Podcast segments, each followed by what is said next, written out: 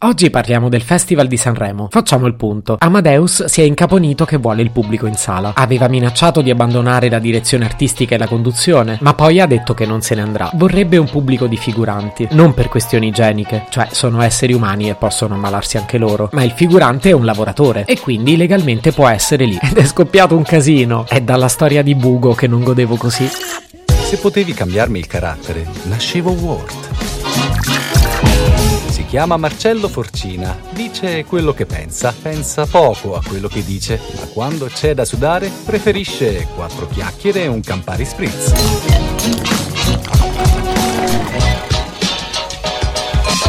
Sui social tutti stanno dicendo la propria opinione. Non abbiamo risolto nulla, ma almeno sappiamo cosa ne pensano tutti. Anche perché al momento mancherebbe solo il parere ufficiale di Topo Gigio. E il vostro Gigio?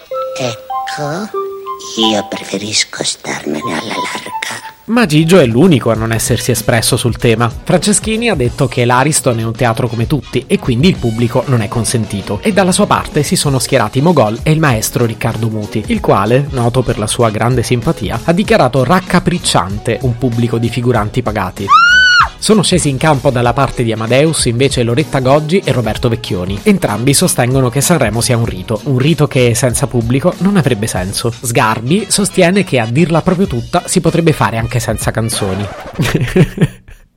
Ok, non commentiamo. Ora io vi confesso che non mi va proprio di esprimere la mia opinione su questo tema. Probabile pure che non vi importi saperla. Pensavo invece di rendermi utile. In questo episodio del podcast suggerirò ad Amadeus alcune soluzioni alternative per la questione del pubblico di Sanremo. E come potete immaginare, anche queste soluzioni avranno quella punta di genialità che contraddistingue ogni maledetta cavolata che ogni giorno mi ostino a raccontare in questo podcast. Soluzione numero 1. La prima idea che mi è venuta in mente, secondo me, è geniale e consiste nel riempire la platea di Sanremo di un pubblico di zombie. Gli zombie sono dei cadaveri, cadaveri magicamente riportati in vita, ma sempre cadaveri sono. E quindi a loro che gli frega del Covid? E se vogliamo dirla tutta, non è che in passato il pubblico di Sanremo fosse più sveglio e reattivo di una mandria di zombie. Mi domando perché non ci abbia pensato Amadeus. Secondo me sarebbe perfetto. Soluzione numero 2. Devo dire che sono particolarmente particolarmente orgoglioso anche della mia seconda ipotesi. Caro Amadeus, perché non sostituisci il pubblico di Sanremo con una squadra di indistruttibili supereroi?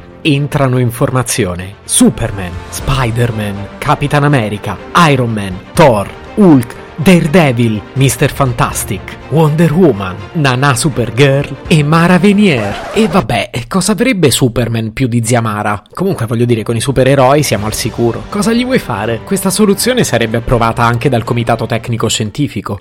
Soluzione numero 3. Questa forse è la più debole tra le mie ipotesi. Intendiamoci, a livello strategico è assolutamente valida. L'idea è invitare personaggi che non abbiano il naso. Insomma, questo ridurrebbe di molto la possibilità di un contagio. Il primo a cui ho pensato è Lord Voldemort. Lui il naso non ce l'ha, quindi andremo sul sicuro. Poi niente, ho pensato ai Lego. E i Lego effettivamente non hanno il naso, però non credo che vadano bene perché l'obiettivo di Amadeus è scaldare la platea per dare entusiasmo agli artisti. Vabbè, i Lego non hanno particolare spirito di iniziativa, a parte nascondersi sul pavimento di casa quando cammini a piedi nudi la mattina. No, vabbè, comunque questa soluzione non risolve nulla. Ipotesi numero 4. Mi sono rimasti 20 secondi di podcast, quindi ci butto dentro anche l'ultima idea. Pensavo ad un accampamento all'interno dell'Ariston. Ci si entra il primo giorno del festival e si esce dopo l'ultima serata. Basta fare un bel tampone all'inizio della kermesse e non c'è più nessun rischio di contagio esterno. Ecco, ora che ci penso, forse viola una decina di diritti umani, ma in fondo Sanremo è Sanremo. Se potevi cambiarmi il carattere, nascevo Ward. Un podcast inutile, effervescente e tossico, come una pasticca di mentos in una bacinella di Coca Zero.